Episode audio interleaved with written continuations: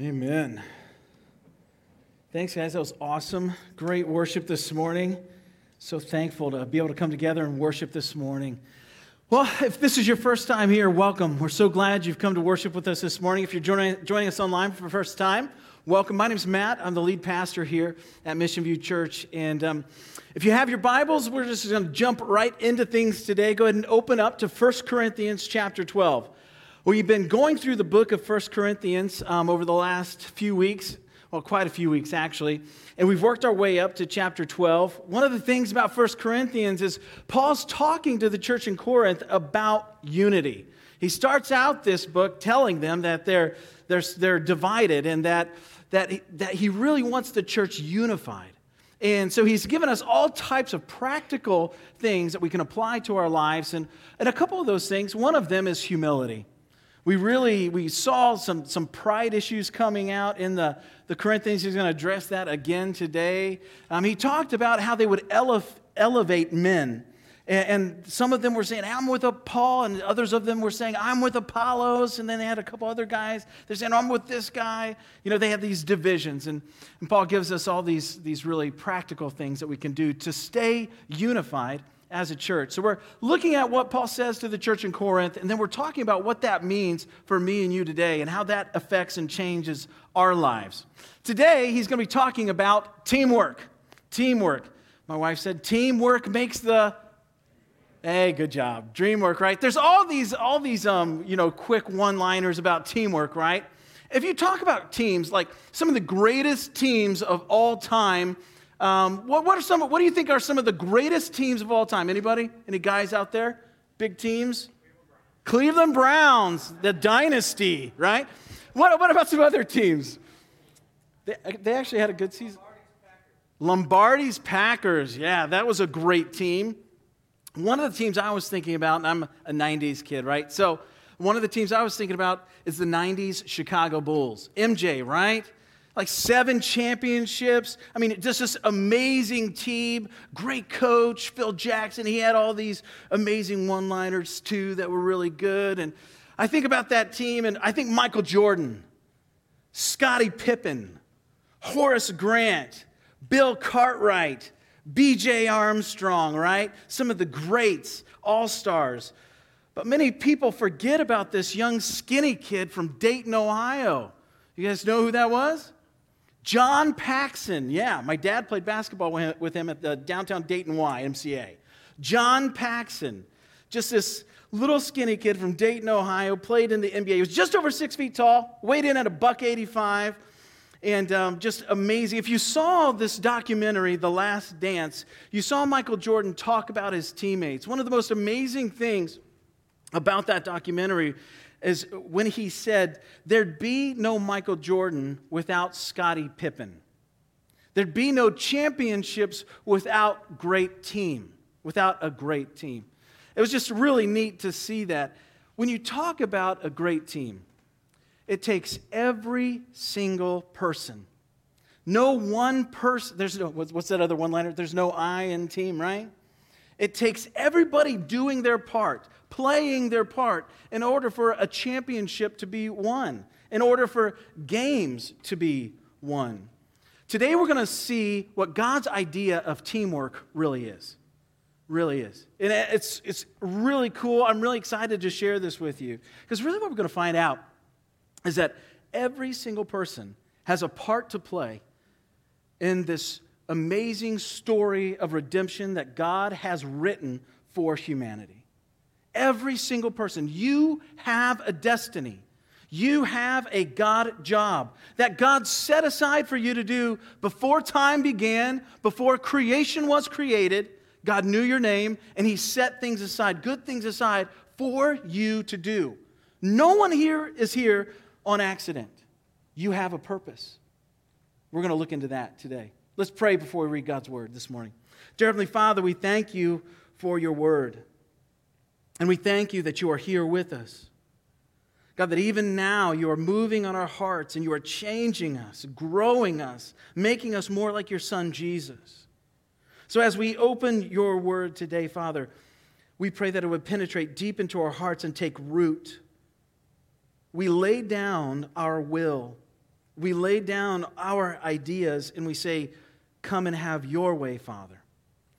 May your kingdom come and your will be done in our lives for your kingdom and your glory. Use us up for you in Jesus' name. Amen. All right, 1 Corinthians chapter 12. I'm going to pick it up in verse 12. For just as the body is one and has many members, and all the members of the body, though many, are one body, so it is with Christ. For in one spirit we were all baptized into one body Jews or Greeks, slaves or free, and all were made to drink of one spirit. For the body does not consist of one member, but of many. If the foot should say, Because I am not a hand, I do not belong to the body, that would not make it any less a part of the body. And if the ear should say, Because I am not an eye, I do not belong to the body, that would not make it any less a part of the body. Practical stuff, right? That's some real practice. I'm going to stop right there. And the first fill in in your notes that you got as you came in today is this We are one. We are one. The word one is used five times in four verses there. This call to an expectation of unity is nearly palpable here, right in these verses. We are created to be in relationship with one another. With one another. We were baptized into the body of Christ, and now, according to verse 13, we are all equal or one. No matter your nationality or your financial status, we are equal and unified. We are one. Now, here's the cool thing about this unity that Paul's getting at, and one of the things that we see in, in God Himself and who He is. We are called to unity, not uniformity. We're called to unity, not uniformity. This is the beauty of God's creative design.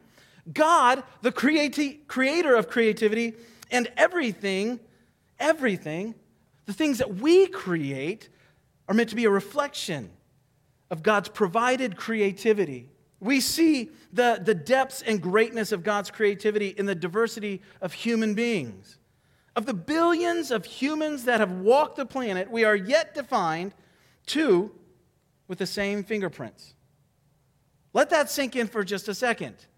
Of the billions of humans that have walked the planet, we are yet to find two of them that have the same fingerprints. We see God's creativity in the diversity all around the world.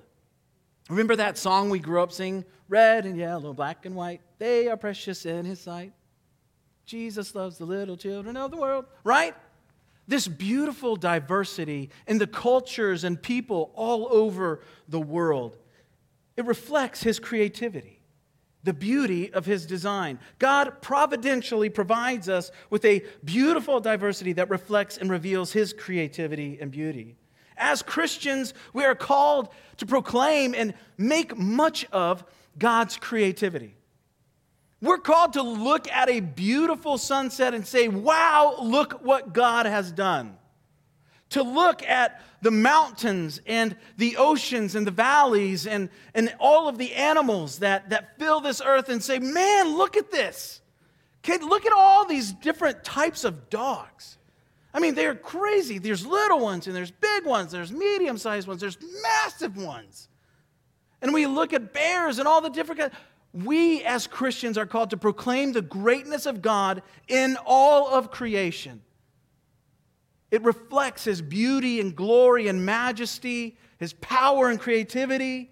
All of it points us to our Creator. It's really meant to draw us to worship. When we look and see these amazing, beautiful things, maybe it's an evening, a clear, cold winter evening.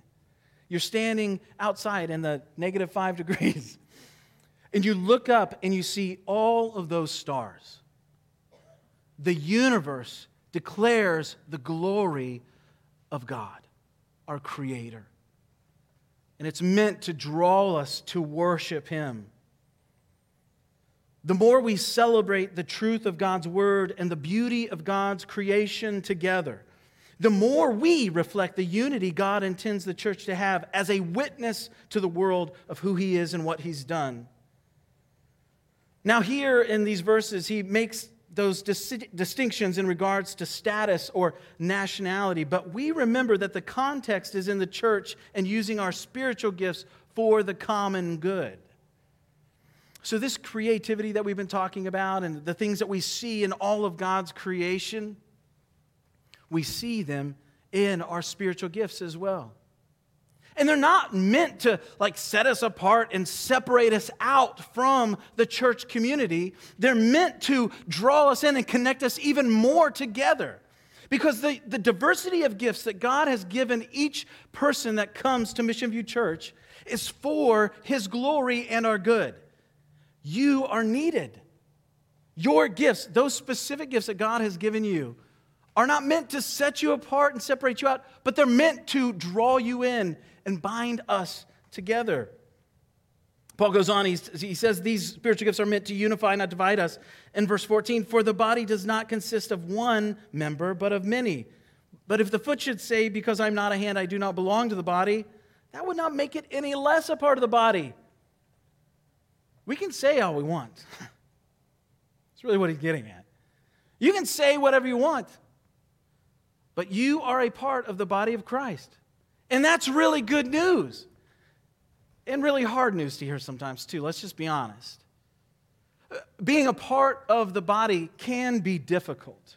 I don't know if you've ever experienced it before, but anytime you're in relationship with other believers, other human beings, other sinners, they can sin against you. Maybe, maybe you've attended a, a church in your past for, for years and you, I mean, you devoted your life to God's work in that church and you built and developed relationships, maybe over years, maybe even decades. Vulnerability and trust was built over time. Maybe somebody there betrayed your trust.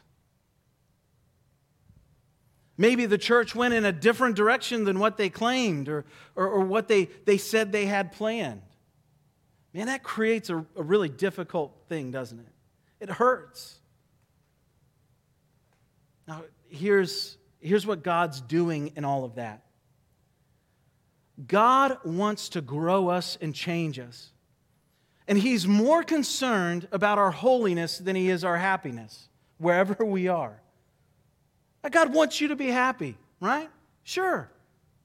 But He wants you to be holy more than He wants you to be happy. He wants to grow you and change you and, and make us more like His Son Jesus. That's what He's concerned about. And so, in order to do that, what he does is he puts us in these close, vulnerable relationships with other Christians who make mistakes and maybe say things they shouldn't say at times. It's in those moments of vulnerability and brokenness that God does an amazing work in his people. That we can walk out and live out this thing called repentance, this thing called forgiveness. Let me just tell you if you're going through something really difficult in one of your relationships right now, I can tell you this in all honesty and truth that God wants to use that struggle that you're going through right now to draw you closer to Him. He loves you. And He wants to take whatever you're going through and use it for His glory and your good, and He wants you closer to Him. Now, with that being said, there are times in our, our lives and in our relationships that we have where it's time to cut ties, right? There are times where, where people take left turns that we know aren't the right direction to go, and we need to make a change. And sometimes forgiveness and sometimes this process of repentance and forgiveness leads us down a different path, and that's okay. But with that being said, we need to draw close to the Lord in whatever it may be. So, we're meant to be a part of the body of Christ. We're meant to live out this Christian life together in unity. And there's going to be bumps in the road. Paul makes it really clear. I mean, some, and there's going to be times where you're like, I know that I'm a hand, but I just don't want to be a hand, a part of the body. I am sick of people. I am, they just, you know what? They're just hard to deal with. Well, Paul says it doesn't matter if you want to be a part or not. You are a part of the body of Christ. Don't waste, don't waste the struggle. God wants to use it for his glory and your good. Unity takes sacrifice. We're going to talk about that a little bit more next week. Your now your station in the church or your gifts for the church don't make you separate, it makes you apart. And one of the things that Paul has been saying all through 1 Corinthians so far is that pride divides us, but humility unites us. That pride divides us, but humility unites us. Now, there's, a story behind those, those first two or the first three championships that the Bulls won in the 90s. And it's a really interesting story. It goes right along with what Paul's talking about here. In those, the first and third championships, uh, Michael Jordan didn't take the final shots. I mean, you think about those championship bowls, you think either it's got to be Michael Jordan or Scottie Pippen taking those final shots. But in the first championship, John Paxson, of all people, scored like 12 of the last 10 points the Bulls had win the championship. And in the third championship, the story goes like this it's the final seconds of the game. The Bulls are down. There's one shot left. They go over to the sidelines, and Phil Jackson's calling a, a play. Michael stops him, and he goes over to, to John Paxson. He says, Listen, I'm going to make this move. Your guy's going to come off of you. They're going to triple team me in the paint. I'm going to pass the ball out to you. You're going to win the championship for us. And John Paxson says, Okay. They go out onto the floor. Jordan makes his move, goes down to the paint. They triple team him. He tosses the ball out to Paxson, and the rest is history he makes the shot. I mean, Jordan, being Michael Jordan, the greatest basketball player of all time, could have just said to himself, Man, I've got a couple championships under my belt. I want the glory for myself. I am Michael Jordan, MJ. I'll just take the shot. Triple teamed, quadruple teamed, it doesn't matter. There's a, there was a certain humility about that, passing off that final shot. The moral of the story is this Every single one of us are gifted for God's kingdom, and every single one of us are needed. Your gifts are needed. Read on in verse 17. If the whole body were an eye, where would the sense of hearing be? If the whole body were an ear, where would be the sense of smell? But get this, this is good. But as it is, God arranged the members in the body, each one of them as he chose. You might want to underline that, circle verse 18, highlight it. If all were a single member, where would the body be? As it is, there are many parts, yet one body. The eye cannot say to the hand, I have no need of you, nor again the head to the feet, I have no need of you. The second fill in in your notes is this every single one of us is needed. Every single one of us is needed. Here we see two really important points that Paul makes. The first one is that every single one of us is needed or necessary. Now, you are not wanted. You are wanted, but you are not just wanted, you are needed. Let's say I had a job for you to do, okay? And it was a fairly simple job at my house. And I was like, hey, could you come help me out? I've got this really simple thing to do. Maybe just trim some tree limbs for me. And you're like, oh, yeah, no problem, Matt. I've got a special tool for that. It goes this long, you know, uh, thing that cuts it, all, you know, with a string. All that. I'll bring that over. As you can tell, I'm, I do not trim my trees. And I just, you're just like, yeah, I'm on board. I'm over. So you come over to my house one early morning. It's going to take you a couple hours to get this thing done. I said, all right, man, here's your blindfold, and I'm going to handcuff your hands behind your back. Let's get this done. Let's do this. You're like, whoa, well wait a second. Wait a second. I, I, I can do this, but I can't do it with my hands tied behind my back or blindfolded. I'm like, well, what do you mean? I, I, you said you could do this. And, well, I need my eyes and I need my hands. What, what becomes an, an hour job or a three hour job that's pretty simplistic, I mean, just knock it out in a couple hours, becomes nearly impossible. Impossible. That's what happens.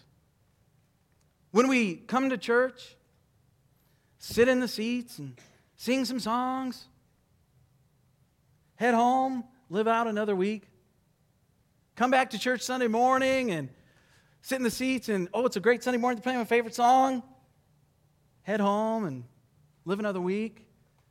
That's, that's not the Christian life. The, the church is a body that every part is needed.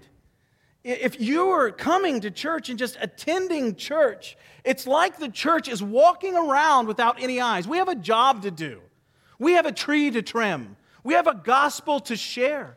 And if there's people here that are not using their gifts, we are blind, or we have no sense of smell, or we have no sense of hearing.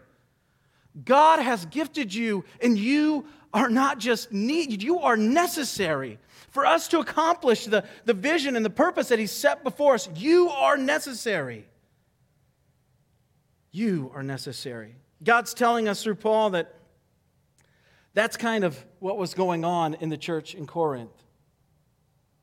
That some were frustrated and upset with uh, what other people were doing in the church. Oh, he just follows Apollos, and they're going to separate themselves out. I'm going to use my gifts and just follow Paul. Or no, no, they're just all for Paul. I'm just separate. You know, we're going to just divide here and go this direction, and, and the church is just going to be this broken mess of a thing. Jesus said, All authority in heaven and on earth has been given to me. Go therefore and make disciples of all nations, baptizing them in the name of the Father and of the Son and of the Holy Spirit, teaching them to observe all that I have commanded you. And behold, I am with you to the end of the age. It's called the Great Commission. God has given us a job to do.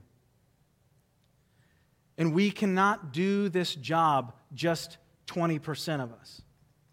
It takes all of us together.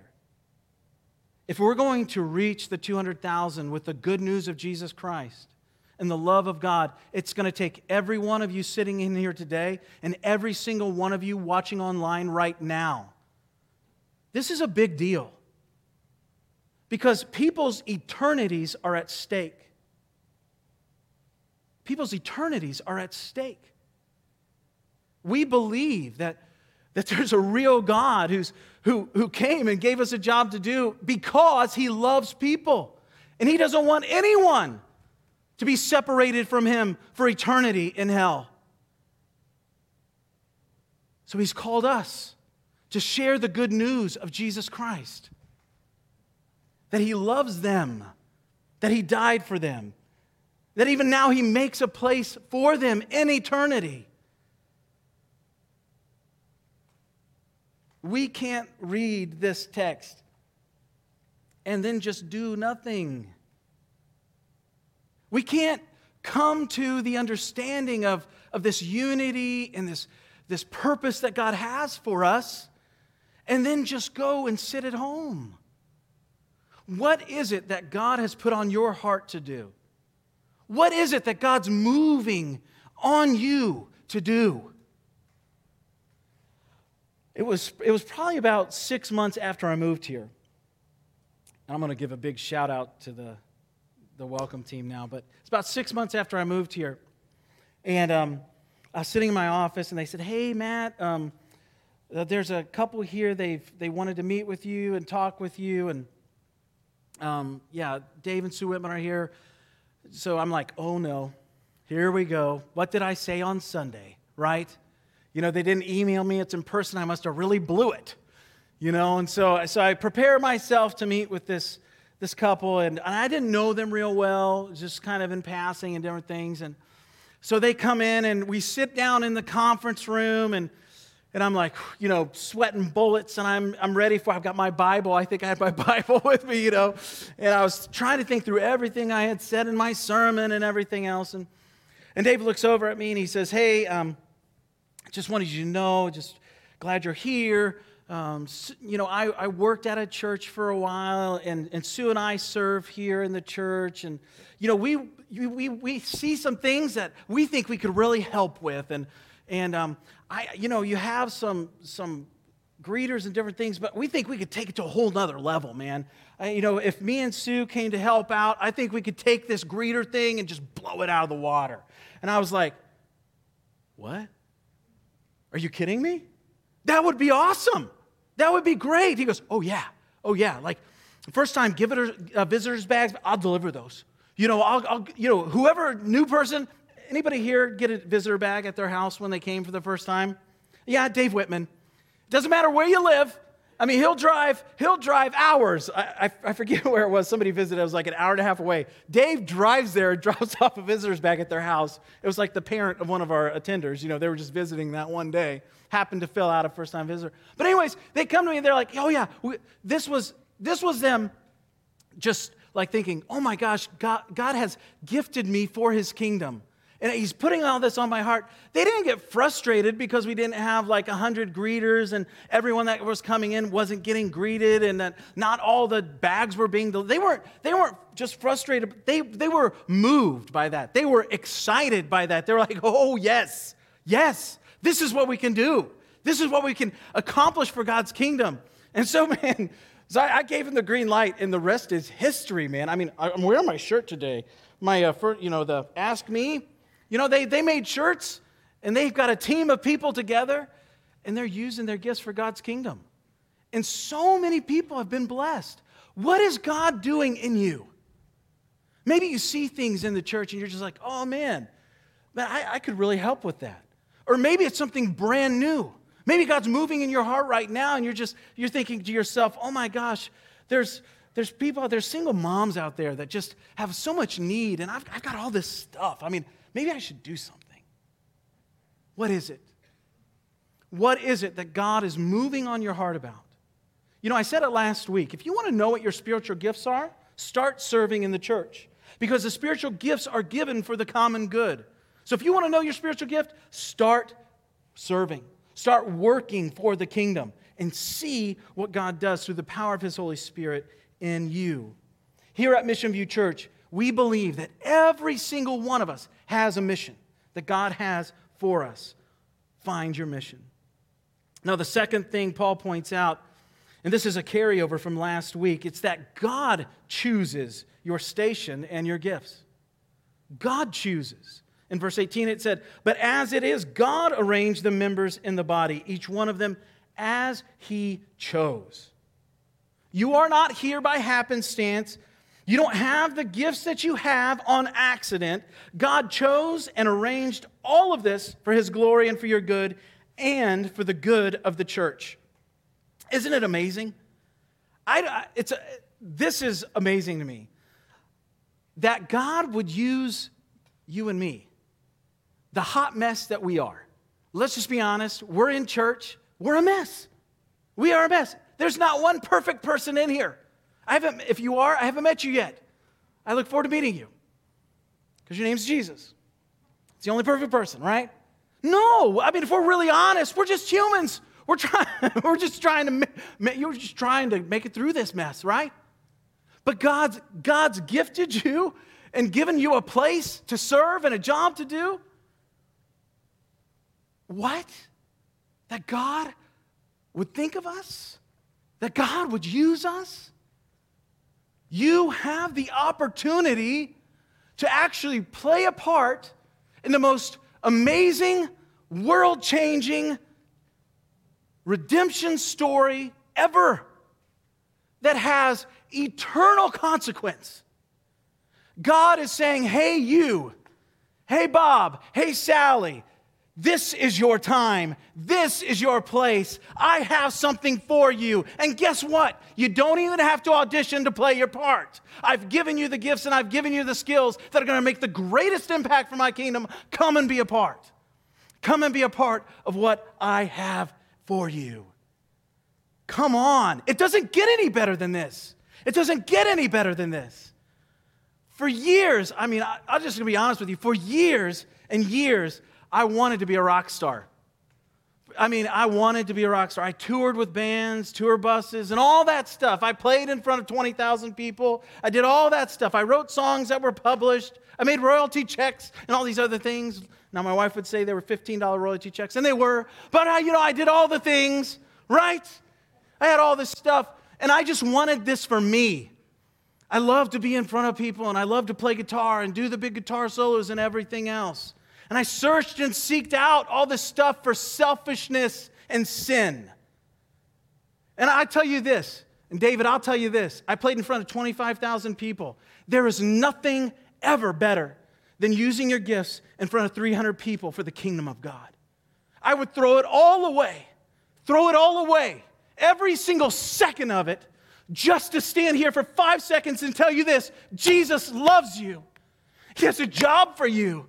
He's changed your life for His glory. And there's nothing better, nothing, nothing better than laying your life down for the kingdom of God and the lost people that are going to hell. If you don't just say something, tell them, live a life that loves Jesus for them to see. Throw it all away. Lay your life down for the cross. There's nothing better. Well, that wasn't in my notes, but the Holy Spirit works. God has given you gifts. You don't get to choose those gifts, He chose them for you. And here's a good thing to know He chose them for you because He knows the joy you will find in them. Because no one knows you like the one who created you and formed you in your mother's womb. No one knows you like that. Only God does. So those gifts, those are special gifts set aside for you. Don't miss out on what God has for you. Be a part, play your part, and see what God will do. Let's move on to verse 22. On the contrary, the parts of the body that seem to be weaker, now get this, the parts of the body that seem to be weaker are indispensable. And on those parts of the body that we think less honorable, we bestow the greater honor. And on our unpresentable parts are treated with greater modesty, which our more presentable parts do not require. But God has so composed the body, giving greater honor to the part that lacked it, that there may be no division in the body but that the members may have the same care for one another. We really need to get this. We really need to get this. There's nobody greater than others. Man, I'm telling you, if people are elevating gifts and elevating the people with those gifts, that is not the Lord. It is not the Lord. There is unity here because of the humility that's, that's called about it. The weaker parts are indispensable. I love that word the ESV uses. Indispensable. There's no, you know what that means? There's no little job. There's no such thing as a little job in the kingdom. Whatever your gift is and however you use it for his kingdom, it is, it is no less than me preaching on Sunday morning. Or the Whitmans are missionaries, or any missionary in the world. There's no greater or less. It is, it is called to equality because we are all indispensable. That there, verse 25, that there may be no division in the body, but that the members may have the same care for one another. There's that, that word that comes up all the time that just gets us one another, right? For one another. Get this, verse 26. If one member suffers, all suffer together. If one member is honored, all rejoice together. Now you are the body of Christ and individually members of it. And God has appointed in the church first apostles, second prophets, third teachers, then miracles, then gifts of healing, helping, administration, and various kinds of tongues. Are all apostles? No. Now, in the Greek, if we were to break down the Greek right here, this is rhetorical that a rhetorical question that demands a no. Are all apostles? No. Are all prophets? No. Are all teachers? No. Do all work miracles? No. Do all possess the gift of healing? No. Do all speak with tongues? No. Do all interpret? No. But earnestly desire the higher gifts. Now, this word higher in the Greek, this is really important. This word higher in the Greek uh, could be translated louder or greater. And means, it means that gifts that do the most for the common good. That's what he's talking about. Not that there's this higher echelon of gifts, but the, because, right? Because he just said there's no higher echelon of gifts. We're all equal. So he's not talking about this higher level gift. He's talking about gifts that do a greater good, that make the highest impact for God's kingdom. So asking yourself the question, what gifts do I have that will meet the needs of my church body? That's the question. What gifts do I have that will meet the needs of my church body? Don't make this scripture about yourself, make it about the common good of the church. So many times, I, you know, people read this text, and the only part that they actually read is that list of, of, of gifts or stations in the church. And that's not even, we don't even get an you know, exhaustive list there. That's not the point. The point is that God's gifted us for the common good and for unity. It is not about us, it is about the person beside you and the person behind you. He goes on and he says, And I will show you a still more excellent way. So there's something even greater here. There's something going on underneath all of this that he's going to get to in detail next week. But our third point for this week is this our spiritual gifts do not determine our value. Our spiritual gifts do not determine our value. God wants to be clear. Our spiritual gifts are not meant to be worn around like little merit badges that say we are more spiritual or more important than anyone else. That's not what they're for. In those we think of as less honorable, we bestow even greater honor. To the unpresentable parts, we treat with greater modesty. When one suffers, we all suffer. When one rejoices, we all rejoice. We win and we lose as a team. We win and we lose as a team.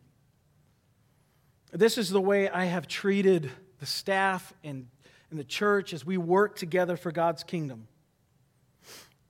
If, if one of us messes up and loses, we all feel it, right?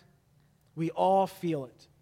I mean, we see it in, you know, great leaders in the church that maybe were great in public and had a terrible personal life. We see them fall, and the church feels it, right? If I fail, we all fail. If you fail, we all fail. We all feel it. Now, what does that mean? It changes the way that I kind of live and think because I'm really, really concerned about you. Now, I have my life and I have my issues and I have all these other things, but man, I love Josh. I want Josh to succeed. I love Don. Man, I want Don to just go and do the things God's called him to do. I want Pat. Man, I want God to just do amazing things in Pat and Scott. I love you guys. And if you succeed, if you win, it is a win for the body of Christ. That's what he's saying. If you succeed, we just rejoice alongside you. So I'm going to do everything I can to see Joe just blow discipleship out of the park from Mission View Church. I'm going to do everything I can to see Josh and Sharon serving in the youth ministry and just blowing it up for God's kingdom. I want to see Mike just counseling people with God's word and changing their lives by the power of the Holy Spirit. Because when he wins, we win. When you win, we win. And when you fail, we fail. It changes things, doesn't it? It takes us out of this, like, me, myself, and I mentality. I, I don't know about you, but I can fall into that. It gets really ugly when my life gets kind of messy. I kind of withdraw into myself and I, I think about, oh, I got to have this, I got to have this, I got to have this. I need this, I need this, I need this. I, I, forget, you know, that the Bible teaches that all I really need is Christ. And I start adding things to it. It's Jesus and, and my, you know, 10 hours of quiet time or whatever it may be. No, as we think this way and we, we train our minds to think this way, it takes us out of this selfishness and it puts us into this idea of, man, if, if I just come alongside so and so and God just does something in their life, man, it's, this could be amazing. We start to value others above ourselves, like the Lord teaches us to that we would do nothing out of selfish ambition or vain conceit, but in humility consider others better than ourselves. Let each of us look not only to our own interests, but, but also the interests of others. That's why he says that in Philippians, because he knows what's going on when we are unified. In any team sport, you can have somebody who goes out and they're the best player. But if they take their team for granted, they may score 48 points a game, if we're talking basketball, may just score 48 points a game, but they're never going to win a championship. They may win a few games, they may pat themselves on the back at the end of the season, but they'll watch the other teams play for the championship at the end of the season.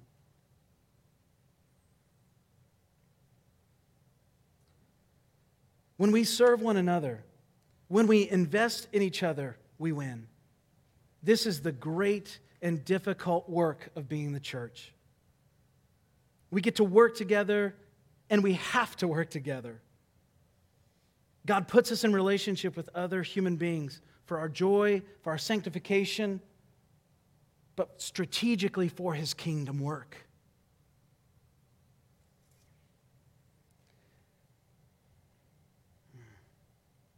We are all valuable not because of the gifts we have, but because the gifts we have come with the fingerprint that marks us as priceless. Did you hear that? We are all valuable not because of the gifts we have, but because the gifts we have come with the fingerprint that marks us as priceless. When you use your gifts, for the kingdom of God, people are going to see God at work in you. What a testimony that is. What a testimony that is. We don't find our value or identity in our gifts or what we can do. We find our value and identity in the one who chose us and chose the gifts that he would give us. It's a God thing. Using our gifts for his kingdom is the most amazing God thing we can be a part of. You know, I just pray that as I was sharing from 1 Corinthians chapter 12, that, that God stirred your heart, that God stirred your heart for his kingdom. I don't know what gifts he's given you, but I know that he has gifted you. What is he calling you to do? This week, as you think about that and you pray about that, I just want to pray for you that God will give you courage, that would, you would step up and speak out and use the gifts that God's given you for his kingdom. Let's pray together.